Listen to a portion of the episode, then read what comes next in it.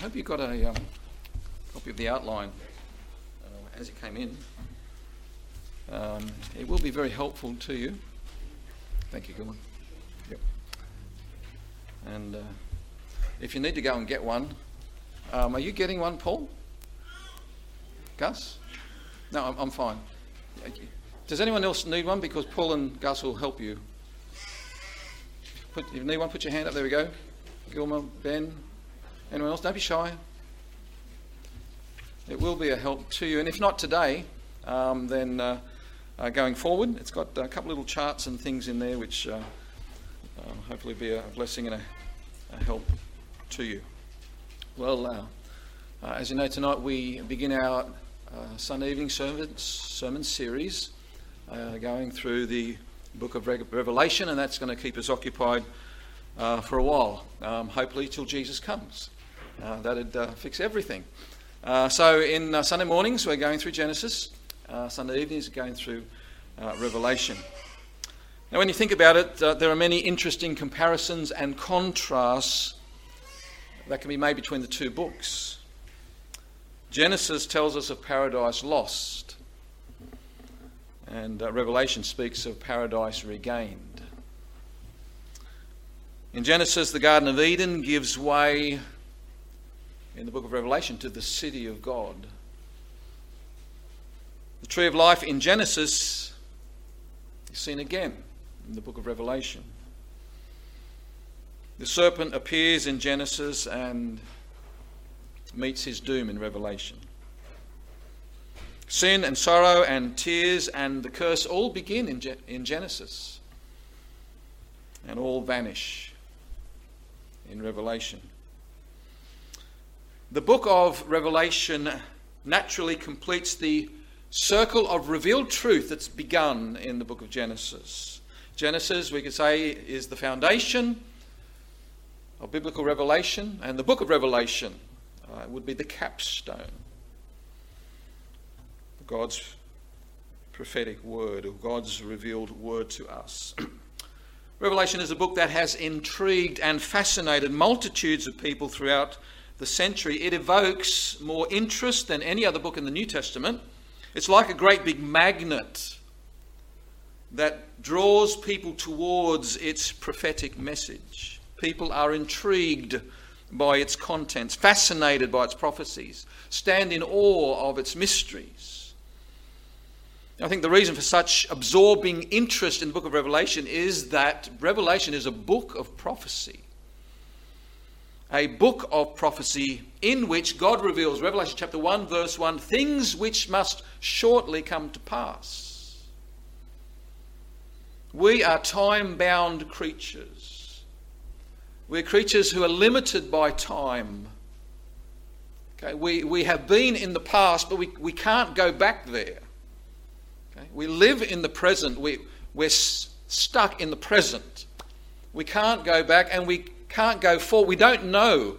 We know what's in the past. We can't go back there. We, we don't know what's in the future and we can't go there. But we want to know what's in the future. What does the future hold for us? What will happen to us? What will become of us? Will we be will we get rich? Or will we become very poor? Will our future life be happy and peaceful? Or will it be full of strife and sorrow? We go to the doctor, the news is not good. Will the treatment be successful? We watch the news, we get very concerned about international events. Will there be a world leader with real solutions who will usher in a golden age or will the world be con- destroyed by a nuclear war? Or will it be climate change, disaster, or some killer virus, or, or alien invaders? What happens when death comes? Is death the end of everything? Or is it simply the beginning of endless ages? And if there is life after death, what will it be like? And what can we do to prepare ourselves for it? What's the, the meaning and purpose of our existence? Our fascination for the book of Revelation is great because our interest in the future is high. And yet, many people shy away from serious study of the book of Revelation because they find its message hard to understand. It has been described as a riddle wrapped inside a mystery, inside an enigma. Many people tra- treat it like the priest and the Levite treated the man beaten up in the story of the Good Samaritan. That is, they passed by on the other side. Bewildered by its symbolism and baffled by its striking imagery, many people just avoid the book. And yet, far from being an incomprehensible book, Revelation's purpose is to reveal the truth about the future. The title of the book given to us in the very, very first verse says, The revelation of Jesus Christ, which God gave unto him to show unto his servants things which must shortly come to pass. It is a book of revelation. Its purpose is to reveal, not to conceal. God wants to show, that is, not hide, but to show his plans for the future. Furthermore, for our encouragement, God promises a particular blessing to those who will read the book diligently and those who will give good heed to the book. He says that at the, the very, very beginning, verse 3. There's a blessing if you read this book, and God reminds us at the end of the book, is a, a, uh, repeats the promise of blessing. Those who will take the time to diligently read the book of Revelation. So, brethren, if you want your life to be blessed of God, and to know what God reveals about the future, and to know the, all the blessings that will come to us because we know that, then diligently read and reread and study the book of Revelation and be part of, uh, when we do that every Sunday night uh, uh, for the next little while, and be part of that. What God will do in the future is recorded here. What God wants us to know about what He will do in the future is recorded here. The scope of this revelation precedes the immediate events of John's day when he first received these visions. It takes us all the way through, right to the end of the church age, right up to the rapture where we see in the book of Revelation that the church is taken up out of the world and taken up into heaven. The scope of Revelation continues then through seven years of tribulation when God's wrath is poured out upon the earth, and this book of Revelation continues on beyond that into the establishment of Christ's millennial kingdom when he returns, when he returns to the earth again and sets up his kingdom for a thousand years. And the revelation continues after that. It tells us, it takes us into ultimately beyond the millennium into what we might call the eternal state of a new heaven and a new earth. Remember, Genesis 1 tells in the beginning God created the heavens and the earth. Revelation tells us there will be a making of a new heaven and a new earth, which God will create for his redeemed people. And if you're a Christian, I've just told you your future. That's your future if you are Christian. Brethren, there need to be no concern in your mind that such promises and prophecies of God will go unfulfilled. Unlike false prophets around in biblical times or even in our present days, God's promises, God's prophecies are sure. The Apostle Peter tells us, he says, We also have a more sure word of prophecy. Interesting expression. The verses before, he's just been talking about the time when he was with Jesus on the Mount of Transfiguration, and he heard God speaking from him. Very, very rare thing. He heard God speaking with an audible voice. He heard it, God speaking to him from heaven. It was an amazing thing. And yet, as amazing as that was, Peter tells us, who didn't have that privilege, Peter tells us that we have a more sure word of prophecy. What could be more sure than God's audible voice? Answer God's written word. God's prophetic word, the Holy Scriptures, Peter tells us, are more sure than any audible voice. He continues, he says, Whereunto ye do well that ye take heed. For the scriptures, the prophecy that God revealed in the scriptures, came to us not in old time by the will of men, but holy men of God spake as they were moved on, carried along by the Holy Spirit. And they wrote it down exactly what God wanted them to write. What they wrote was inspired. What they wrote was inerrant. What they wrote was infallible. What they have written is providentially preserved. Brethren, if we would wonder whether these amazing forecasts in the book of Revelation will actually come to pass, then to, we only need to look at the record compiled by earlier biblical prophets who were similarly moved by the Holy Spirit. There have been hundreds, hundreds of biblical prophecies which have been already been literally and meticulously fulfilled. These prophecies were commonly long range prophecies. The fulfillment of them would be in the far, far distant future, so far that men could never have guessed that this would occur. Men could never have analysed today what these things would happen so many hundreds of years in the future. Furthermore, such prophecy are unique to the Bible. They're not found. You won't find prophecy in the book in the Quran.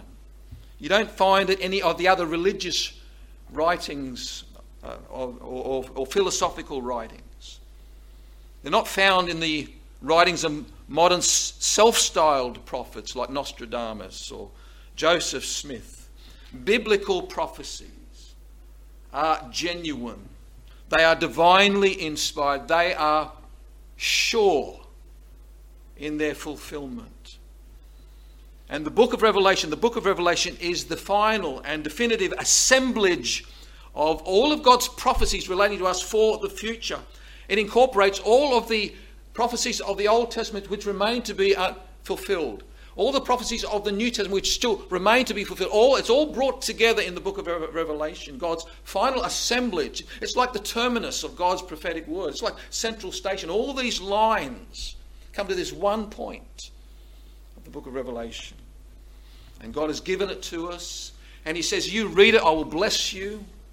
I will reveal to you what I want you to know about the future if you'll read this book. Revelation is a book of prophecy. But it's more. Revelation is a book about Jesus. It is preeminently, chapter 1, verse 1, the revelation of Jesus Christ. Now, as we think about the Bible as a whole, the Bible is a one volume library of many books, 66 books that make up our Bible. And within those 66 books of the Bible, there are books that are biographies, there's a, a hymn book in there, there's poetry books, there's a love story, there's chronicles of war and history, collection of personal letters. But if you were to choose one category of which all the other categories would be subcategories, possibly you might choose history. The Bible is a book of history, past, present, future history. And if you chose to say, well, you know, that's, that's the, the main thing about the Bible, you wouldn't probably spell history the normal way. You'd rather spell it as two words his story. Because that's essentially what the Bible is. It is his story. It's a story of Jesus he is found almost, almost on every page of Scripture in some way or another, whether it be in some type or figure or some illustration. He is always there or thereabouts in the shadows. But when we come to the final book of the Bible, the book of Revelation, Christ doesn't settle for being in the shadows any longer. He is there in full view. He has the limelight. He is there center stage. The spotlight is on him. And in this wonderful letter that we call the Revelation, the exiled apostle John transcribes this vision that he has on the island of Patmos. And in three dimensional technicolor, as it were, he tells us about the risen Christ, the glorified Christ. We have, we have, a, we have a description of Christ that we have like in no other place in the scripture. This is the way the book begins. It's a revelation of Jesus Christ. The first chapter. It's stunning in its description of the glorified Christ. And John tells us that Jesus then speaks a prophetic word to seven churches. And Jesus gives us a glimpse into the future which affects Christians everywhere. One thing that John tells us, he reveals about Jesus, is that Jesus continues to interact with his churches. John tells us that it's Jesus and Jesus alone which has the authority to, to judge the world. As we think about the churches and what's going on in the churches, what's it all about? Who's in the middle? It's, it's Jesus. And as we think about the future of the world, all the judgment that will be poured out upon, there's only one person who's able to do it. That's Jesus. I want you to note in your minds at least, and maybe you can begin to mark these as you read through yourself. I want you to note the terms that John uses to describe Jesus. Chapter 1, verse 1, he's called Jesus Christ. Chapter 1, verse 5, Jesus is called the faithful witness, the first begotten of the dead, the prince of the kings of the earth.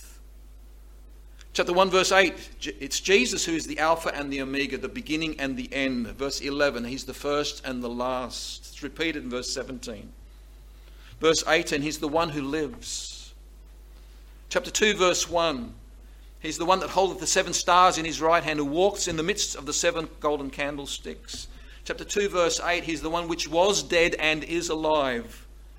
Chapter 2, verse 12, he's the one which hath a sharp sword with two edges. Chapter 2, verse 18 He's the Son of God, who has eyes like unto a flame of fire, and his feet are like fine brass. Chapter 3, verse 7 He is holy, He is true, He has the key of David, the key that openeth and no man shutteth, that shutteth and no man openeth.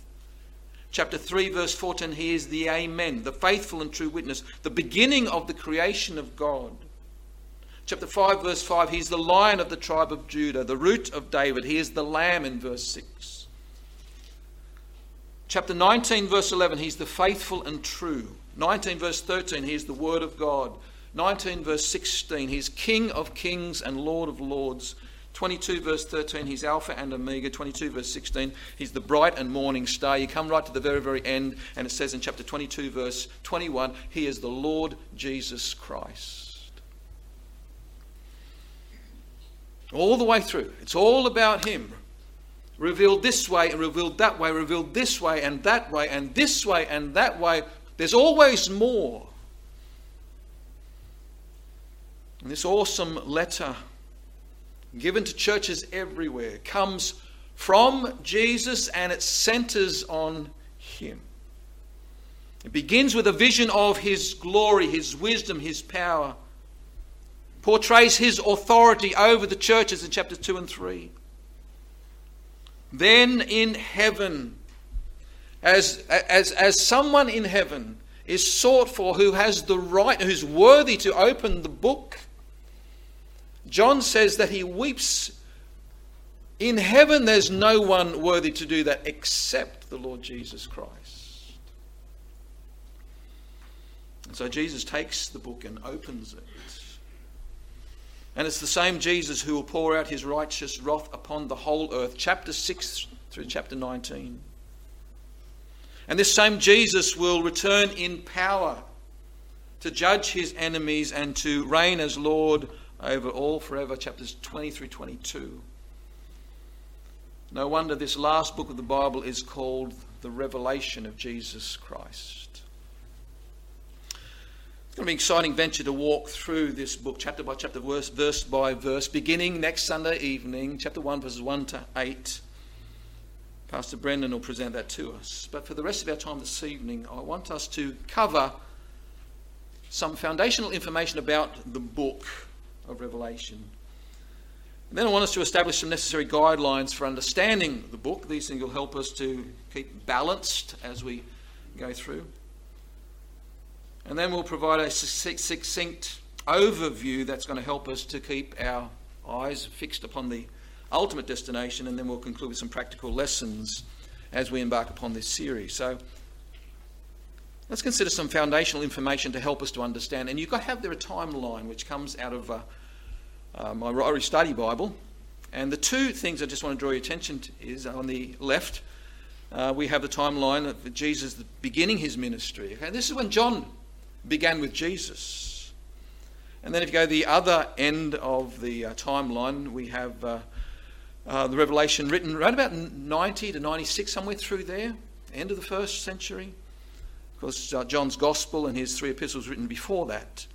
But the book of Revelation is the last message that God has for us. Now, with that in mind, let's just think just a little bit about the background and the setting here. Revelation begins with John the Apostle. He's the last surviving apostle. He's an old man when he writes this. He has been exiled to a very, very small barren island called Patmos. He tells us about that, chapter 1, verse 9. It's located in the Aegean Sea, about a little bit southwest of Ephesus. The reason he was there, he tells us, chapter 1, verse 9, he was there because of the word of God and the testimony of Jesus Christ. He'd been banished because of his Christian witness. Roman authorities had banished him to Patmos for the cause of because he was faithful to Christ. Now, while he was on Patmos, John received a series of visions in which God outlays for John and for us the future history of the world. Before John was arrested and sent to Patmos, he was uh, ministering in Ephesus. Ministering around that area in the, that, that, that church or those churches around Ephesus and in the surrounding area. And in seeking to strengthen those congregations, he could no longer now there's in Patmos, minister to them in person. And yet being burdened for them and obeying the divine command in chapter 1, verse 11.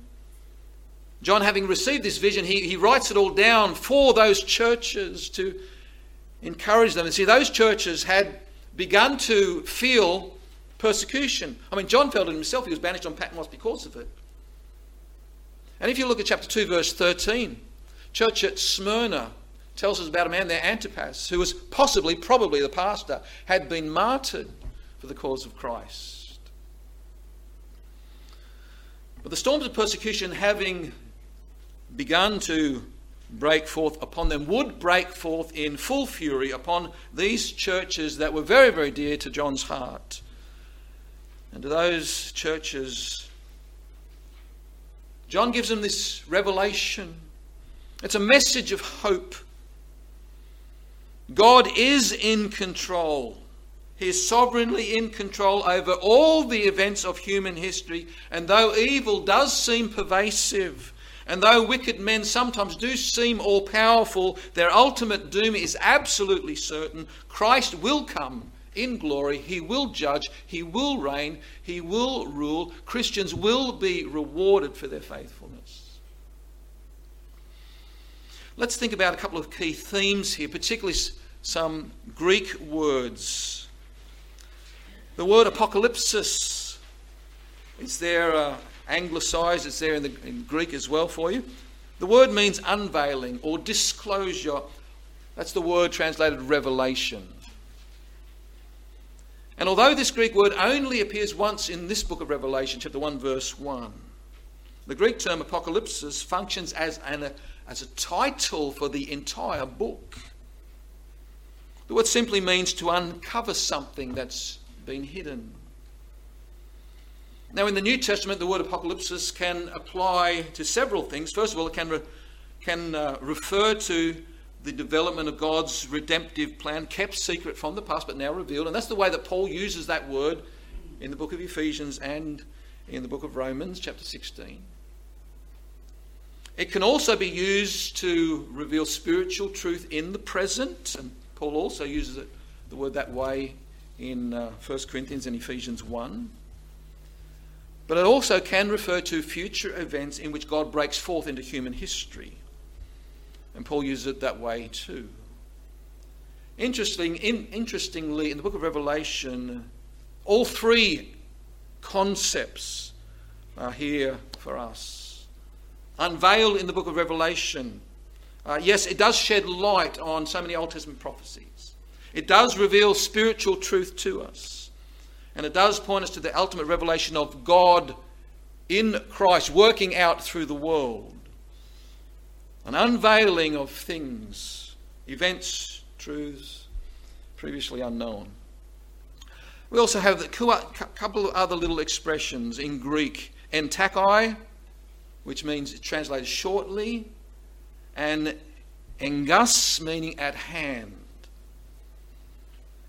And when Revelation says that Christ will come shortly, the Greek expression is entakoi, chapter 1, verse 1. Or that his return is at hand. That's the other Greek word, engus, chapter 3, verse 1. These two terms mean that Christ's coming is impending, not immediate. They reflect the suddenness of Christ's coming. When he comes, it will come suddenly. He will come suddenly. That's what the terms mean. It's not referring to a, there's going to be just a short lapse of time before he comes. If Scripture had meant that Christ would come very, very soon after, say, the second advent, it would use different Greek expressions. Short space of time. And John does use different Greek expressions when he's talking in the book of Revelation about short space of time. Two different ways, short space of time. This is not what he's talking about here. The terms that he used, chapter 1, verse 3, mean that when he comes, he will come suddenly and quickly and it will be off and running. Supports the doctrine of the imminency of Christ's return. Christ could return at any moment, and it'll be in a moment. When he comes, it'll be as quick as that. His coming is impending. There's also the Greek word homoios, which is translated like, or resembling, or similar to. And the term homoios is used to draw out similarities between two things. It usually involves a symbolic correspondence or one thing representing or resembling another thing. Jesus repeatedly used that word in his parables when he likened the kingdom of God unto these kinds of things. The book of Revelation does that a lot, it uses that word homoios 22 times, especially in those passages where the language is highly symbolic and we who read the book of Revelation must keep this in mind. In many cases, what John saw was a, or what John wrote down, was a symbolic representation of the thing that he saw. Some of the things that John saw were so hard to comprehend, so hard to understand. There weren't words in his vocabulary to describe what he'd just seen. And so he said, It's like this, and it's similar to that. And it's almost like the, you know, the best words that I can use to describe it uh, is, is this because it's, it's like this. Trying to put into words. I mean, you try to put into words what it is like to see and the glorified Christ. There are no words. The best that John can do under inspiration is to say, his eyes are like this, and his hair is like this, and his words. Can't really describe his words, but man, it's like Niagara Falls when he speaks. The book of Revelation is full of that. There's also the word, the Greek word prophetia, prophecy. And in the New Testament, we find two types of prophecies there are predictions of future events, and there are proclamations of spiritual truths, often gained through spiritual revela- uh, special revelation. Now, many scholars agree that the book of Revelation be, be, belongs to the ancient genre of the apocalyptic literature. And in that literary style, the main purpose of the book would be to proclaim spiritual truth, which is previously hidden truth about God, truth about Satan, truth about humanity, but not necessarily truth about future events. Okay, this is what Peter was talking about before. And people, people prefer to translate it allegorically. However, the book of Revelation describes itself primarily as predictive prophecy. Chapter 1, verse 3, chapter 22, verses 18 and 19, that is revelation of things which must shortly come to pass. Things that will happen in the future. And then the last word that I just want to emphasize at this time is the word proskuneo, which means to bow down before, or to show reverence to, or to worship. And the theme of worship runs like a golden thread throughout the entire book of Revelation. Proskuneo is a common word for outward manifestation of worship. It occurs 24 times in Revelation. It tells us very, very clearly, many, many places, that those in heaven, they're there worshipping God. They're upon the earth, but they're now in heaven. They're there worshipping God. God has delivered them. He saved them. He's washed them from his sins in his own blood. They're there before the throne. They're worshipping God. You've redeemed us from our sins. You've cleansed us by your own blood. They fall down they worship God. Also talks about people on the earth, even in the midst of their struggle, worshipping the Lord, crying out to the Lord. Also talks about people on the earth worshipping Satan. There's a critical question for anyone who reads the book of Revelation. To whom will you bow down? To whom will you show reverence? To whom will you direct your worship? Will it be to God or will it be to Satan? Chapter 14, verse 7, there is an angel, it says, it goes around preaching the everlasting gospel, and he calls upon people on the earth to fear God, to give glory to him. The hour of his judgment is come. Worship him that made heaven and the earth. The book of Genesis tells us that God made the heaven and the earth at the very, very beginning. And one of the reasons He made that and made us in that is that we might respond appropriately to the God who made the heaven and the earth, and that is to worship Him. Not just for the fact that He's our Creator, certainly that, but also on top of that because He's also our Redeemer.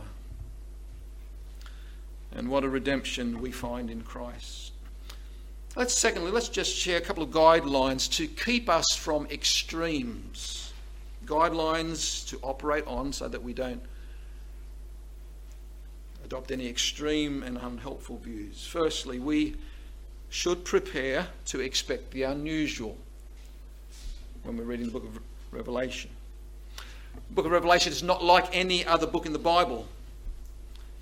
Uh, some Old Testament books, like the book of Daniel and like the book of Zechariah, they do contain similar or even complementary visions and symbols, but Revelation has no equal in the New Testament.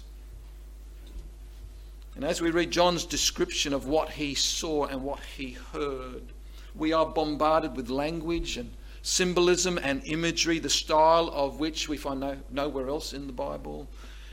Initial confusion is normal. Failure to catch the, the big picture in the midst of all the detail, that's, that's a common thing. Now, Revelation doesn't package wisdom for living in short, succinct statements like we find in the book of Proverbs, or doesn't construct uh, logical arguments like we find in the book of Romans. Rather, Revelation paints pictures for us. It presents drama for us that captivate our minds and captivate our imaginations. And that leads us to the next helpful guideline is we must restrain our imaginations. Because of the symbolic nature of many of the visions, some people try to wring specific and profound meaning out of every symbol, single detail. And the result is often a complex system for the end times that is built more upon conjecture and speculation than on the clear teaching of Scripture. And to resist this overly imaginative approach to revelation, we need to emphasize the things that are clearly presented to us either in the book of Revelation or in parallel passages, supportive passages in other places of the Bible. Scripture interprets Scripture. And at the same time, we will need to content, content ourselves with sometimes perhaps tentative conclusions. Or sometimes with something we might still need to suspend our judgment in regard to some of the particular details, and that's okay to do that. There are obviously some things that John saw and wrote down that he didn't fully comprehend. One seasoned expositor describes the situation well. It says, If we were to err, it would be better to err on the side of interpretive restraint than on the side of interpretive excess. Thirdly, another guideline is for us if we ask four questions, and this is a true and tried method of Bible study, Bible interpretation. Uh, this is a good path if we can stay on it. Four questions. First of all, what does it say? That's observation. What does it mean? There, we're talking about interpretation. How does it fit? We're talking about correlation. How does it fit with the other verse, the other uh, portions of Scripture? And then the fourth one is application. Okay, how does this work? What do I do practically with this? And this four step method of Bible study and Bible interpretation works well for us with the book of Revelation, with just perhaps just a couple of stipulations. When it comes to Revelation, sometimes we are going to need to suppress our curiosity and settle just for the results of observation. And again, that's because the Apostle John obviously himself didn't fully understand everything that was included in those God given visions. Sometimes we're going to have to content ourselves just with observation. But much of the time, though, much of the time, though, we can be confident in our interpretations that is based upon the context, based upon the interpretation of the book of Revelation with other portions of Scripture. As we understand and begin to see how there is a correlation between the book of Revelation and these other, how it all fits together in the Bible. This is going to be necessary steps to get an accurate and helpful interpretation. And then once we understand the meaning of the passage or the prophecy, we can move on to the, st- the important step of application. I think most of the time our applications can be quite concrete and personal. Sometimes the application might be general and theological. But in either case, our goal has to be more than just satisfying our own curiosity for gaining more information, gaining more facts. The purpose of revelation, the purpose of God's word, is not just to inform us, the purpose is to change us, ultimately. The purpose is to change us, not simply to inform us. Let's work hard at getting our interpretation right so that we can get our application clear. So there's three guidelines that will help us as we move forward and keep us from extremes. And thirdly, I want to give us some very, very basic overview to help keep us focused. In your notes, you have a copy of a chart that another one that comes out of Ryrie Study Bible. It's called the chapter topics of Revelation. And under that heading, we have six columns, left to right uh, events, church age, tribulation, millennium, judgment, great white throne, eternal state. And then the next row, in the first column, we can see where the events take place, whether they be in heaven or on earth. And they are the two places where all these events occur. Then it shows us which chapters in Revelation record those events and those locations. For example, chapter 1 tells us what's going on in the church age in a vision of heaven. While in chapter 2 and 3 tells us what's happening in the church age there upon the earth. Chapters 4 and 5 tell us what's happening in heaven while the tribulation is happening upon the earth which is described for us in chapters 6 through 19. Chapters 19 to 20, we see what's happening in heaven so that the millennium can happen upon the earth, chapter 20. Then, chapter 21 and 22, we have the eternal state where we have the new heaven and the new earth. We can see very simply that the, Bible, the, the book of Revelation prevents, presents events in chronological order, moving between heaven and earth as this is all unfolded to us. That's a very general and perhaps simplistic overview. And maybe there's maybe there's some slight variations on that, but it's a fairly good, be it albeit a simplistic overview, helpful chart, and will help us to keep on track as we navigate our way forward. But I said that the book of Revelation is not just a book of prophecy, it is also where the program of God is clearly laid out. It is that, and we can see that there. But the book of Revelation is also a book about Jesus. And so let me just highlight Jesus as we just walk through each of those sections. It's there in the notes for you. In chapter 1, we see the Lord Jesus revealed in glory. And a key phrase of chapter 1 might be, you know, his countenance was as the sun shineth in its strength. This is Jesus revealed in his glory. And the focus there in chapter 1 is that the fact that Christ, he is alive, he's alive forevermore. He has this position of authority now. He's at the right hand of God. He has the keys of hell and of death. It's, it's all subject to him, it's all under his control. This is his glorious position in the world and amongst the churches. Chapter 2 and 3, Jesus, the Lord Jesus now takes inventory. He's revealed in glory, he takes inventory, chapter 2 and 3. The focus on the seven churches, the key phrase is, I know thy works. He says it to every church. He knows exactly. And why wouldn't he know? Have you seen the vision of him in chapter 1? The vision that we have of him in chapter 1 is he is all glorious. He knows everything. He walks amongst the midst of the church as he's taking inventory. In chapter 4 and 5, the Lord Jesus there, center stage. He alone is worthy. Chapter 5, verse 5, the key phrase the lion of the tribe of Judah, that's Jesus. He prevailed to open the book when no one else could. And the focus of uh, chapter 4 and 5 there's a throne, there's a throng around about the throne. There is a search. Who's worthy to open the book? There's sorrow. No one is until the Saviour steps forward. He hath prevailed to open the book, and heaven bursts into singing. Jesus alone is worthy. Chapter 6 through 19. The Lord Jesus judges righteously. Key phrase in those chapters the wrath of God, the wrath of the Lamb.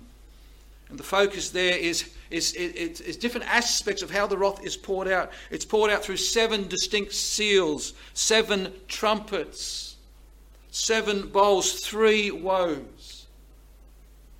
And it goes on and on and on the great tribulation. In these chapters, we're introduced to the dragon, to the beast, to the false prophet, to the harlot, to Babylon, all subjects of righteous judgment.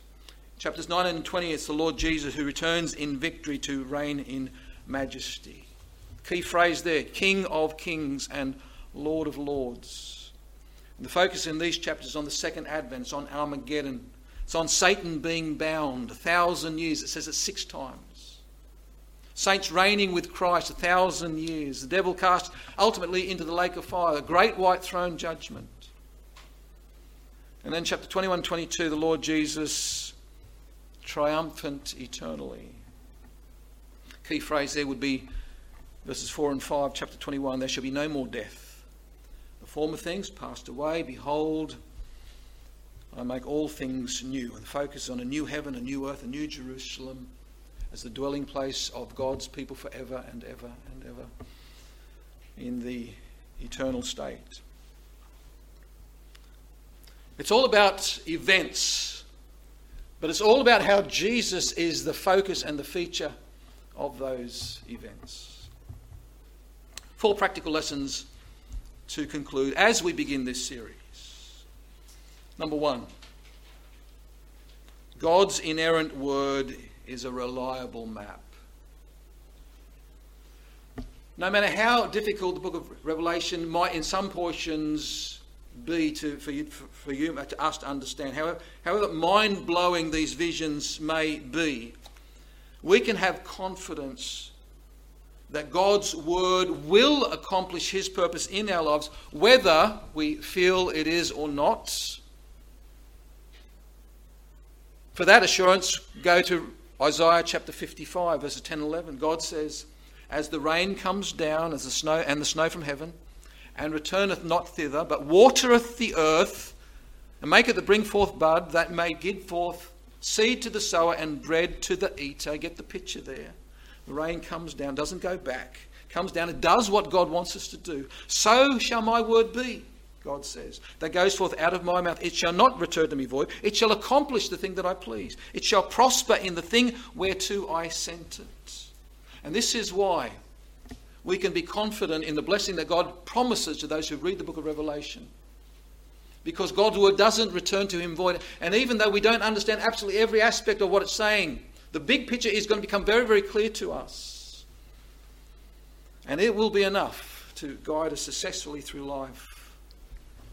Secondly, God's sovereign plan replaces fear with hope. People all over the world today live in bondage to super, superstition, fear of the unknown, anxiety about the future.